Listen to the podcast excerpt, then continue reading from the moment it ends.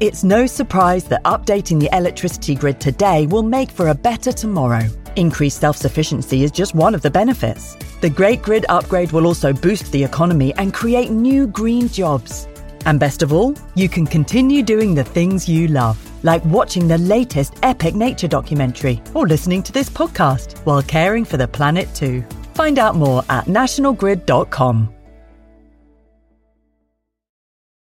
This episode is brought to you by Visit Williamsburg. In Williamsburg, Virginia, there's never too much of a good thing. Whether you're a foodie, a golfer, a history buff, a shopaholic, an outdoor enthusiast, or a thrill seeker, you'll find what you came for here and more. So ask yourself, what is it you want? Discover Williamsburg and plan your trip at visitwilliamsburg.com. At KPMG, our people make the difference. Combining the power of people and technology, we uncover brighter insights, innovate bolder solutions, and create better data driven outcomes. KPMG, make the difference.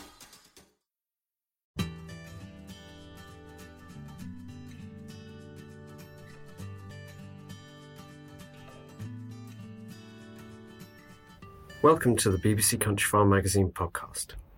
In this episode, we explore what many claim to be Britain's most beautiful river, the Dove in Derbyshire. It was first made famous in Izaak Walton's 17th century masterpiece, The Compleat Angler, as one of the finest trout streams in the land, and it remains a honeypot for tourists and walkers today. But not all is well with the River Dove, so we sent our reporter Andrew Griffiths to find out what the problem is. The River Dove is one of England's most famous and beautiful rivers. It rises amidst the bleakness of Axe Edge Moor, above the spa town of Buxton, but then gets progressively more beautiful as it cuts away through the sandstone and then into the spectacular limestone gorge of the Dove Valley, where it forms the border between the counties of Derbyshire and Staffordshire. It eventually flows into the River Trent, then out to sea at the Humber estuary, but it is this stretch through the Derbyshire Dales for which it is most famous. Beresford Dale, Wolfscott Dale, the tiny hamlet of Milldale, and finally Dovedale itself. These are all names well known to the region's many admirers for centuries, whether they be walkers, artists, or fishermen. This is the river where Izaak Walton, who wrote The Compleat Angler, plied his trade in the mid 1600s. There is a fishing house on the riverbank that was built in his honour that still stands today. And both Byron and Wordsworth wrote fondly of the striking limestone formations that line the river's path. All should be perfect in this idyllic scene, but it isn't. The river is in poor ecological health, and the reason is the many small weirs that have been built along it. They are literally choking the life out of it. So take them out, it seems an obvious solution. But there is one problem. These small weirs, or mini waterfalls as many of the valley's two million visitors a year think of them, are one of the reasons the river is so loved. But the National Trust, the Peak District National Park, the Trent Rivers Trust, and the land users have all come together to form a restoration plan. The plan is to remove these weirs and explain why they are doing it to the many people who care so deeply about this valley. I went along to the River Dove to find out exactly why these weirs had to go. Here's Julie Vosnichka, project manager of the Trent Rivers Trust, to tell me just what the problem is when you have a weir like that, it covers up the natural habitat. Yeah. So you've put sto- a stone weir on top of your, the rocks that would have been underneath. The water level's raised, so any beaches and riffles and things are drowned out. And that's habitat that wildlife needs to, li- to live in it. And behind your weirs, you get a lot of silt, you get barely flowing water. And the river then puts down any load of, of stones and particles that it's carrying and just deposits them behind the weirs, and then it can't make the natural um, beaches and pools and things that nature le- needs to thrive in, really. I suppose that what, what we've done is, I mean, it looks lovely and it looks natural as you walk through, but it's a completely artificial environment that we've created, isn't it? It is. It's quite hard to get your head around that because it does look lovely. But if you look at it, it's kind of in a straitjacket. What happens as well when you build a weir is, um, as anyone that's ever built one as a kid will know, the water flows round the side of it, and they've ended up having to put a wall along the side as well. So, so this river, there's a weir, and then as soon as the river gets past the weir, it's got no energy again because it's up to the next weir. So all you've got is walls down the sides, the weirs, and then just flat water in between, like a staircase, really. I suppose thinking about it, I suppose when they built these weirs, in a way, it's like building a time bomb, really, isn't it? Because uh, you don't get the effect straight away. Is that silting up that's behind the weir is cumulative over time, and it's that that's doing the real damage from an ecological point of view, isn't it? Just explain to me again what what what, what harm that silt does, and I'm thinking, you know, in terms of the invertebrate life and the fish. And... Yeah. Well, that silt turns the river into a completely different kind of river. You know, if you were to look at this river where we're stood now, this looks like a lowland river. It looks like a slowly flowing lowland river. So there are This creatures. bit of it looks like a canal almost. It does really, and so with that silt covers up the gravels. You haven't got nice clean gravels that fish need to spawn in.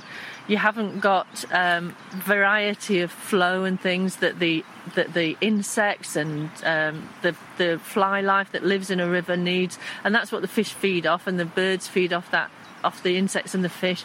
So all of that um, ecology hasn't really got a home that it needs that it needs to have to thrive in.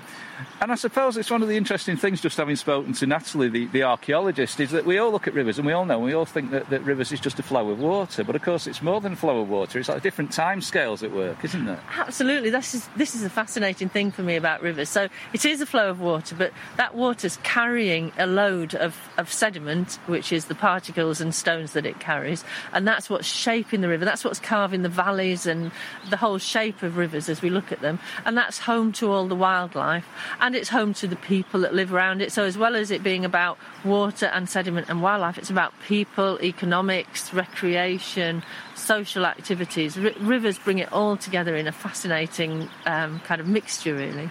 It's, it's one, of, one of the things that we've said about these weirs is that the, the they look like they've been there forever, but in actual fact, were, most of them were put in in the, or a lot of them were put in in the 1920s and 30s for, by angling clubs for angling, which yet, yet again just shows this long, centuries long association of angling with the River Dove. Uh, how are you finding working with the angling Yeah. clubs today? Are, are you finding any resistance about pulling these weirs out, or Yes, well, they're, they're a mixed, um, you know, they're a mixed bag really, and within individual angling clubs, obviously there are, are a whole range of opinions. So people always like what they've got at the moment. So a lot of people, uh, a lot of the anglers like the current way of, of fishing, but then there are some of them, if who are more keen to get the wild trout back, and that's what some of the fishing clubs have done. Uh, that- So they're they're much keener on doing something with the weirs, but they still want to make sure it's good for angling. But interestingly, what they're also doing is putting in large pieces of wood and bits of trees so that there's habitat for the fish when they're mm. young. Because if, if they're wild trout, you then have to provide the habitat. They need the habitat for all the different mm. stages of their life, which in these where there's weirs, these were put in so that fish could be grown in a hatchery or a fish farm and brought to the river and put in. Mm. So you don't need that habitat for them to spawn in and for them to be protected as, as really young fish. All being well, it's a long-term project, this, isn't it? Yeah. What, what kind of what kind of time scale are you looking over? 10 or 20 years, probably. So, So, you're not you're not going to have anybody reaching for the smelling salts when they come down and suddenly say that the weirs are all gone overnight. It's not. gonna- no, no. There's there, we found that there are 177 of them, so there's plenty to go at. There's 177 weirs. 177 In, in how long? in 11 kilometres. In 11 so, kilometres You know, in some places like where we're standing here, they're they're only 50 yards apart or something like that. Um, so there are plenty to go at, and there are ones where there are quicker wins where people aren't as concerned about it. So our aim is to start with the ones that are where we can get the most agreement, to do a lot of research on it, to ch- to check that we're doing the right things, and then begin to influence people in, where there's a bit more um, hesit- hesitancy about it. So in 20 years' time, all goes well. How will this river look? It will have um, natural gravel bars. It'll have natural pools that are scoured out by the river rather than these very sluggish pools. Those pools will have water at welling in them. They'll have wild trout in them. They'll have grayling. Um, and the river would have happy people by them as well. It'll have happy people who are fishing, who are enjoying the wild fishing. It'll have happy people who are still enjoying the recreation and, and the beautiful habitats that, that will emerge as the, as the weirs are gradually um, removed. Well, that sounds, and I can just see a big golden retriever over there just rolling on and its back in happiness just as you were speaking. they must have heard you. Thanks very much, Delia. That's great. Thank you very much. thanks. Thank you to Andrew for that excellent report. And if you'd like to comment on any of the issues raised, email us at editor at countryfile.com. If you enjoyed this podcast, you can find many more at countryfile.com. This is a podcast for BBC Countryfile magazine, produced in Bristol by Jack Fletcher.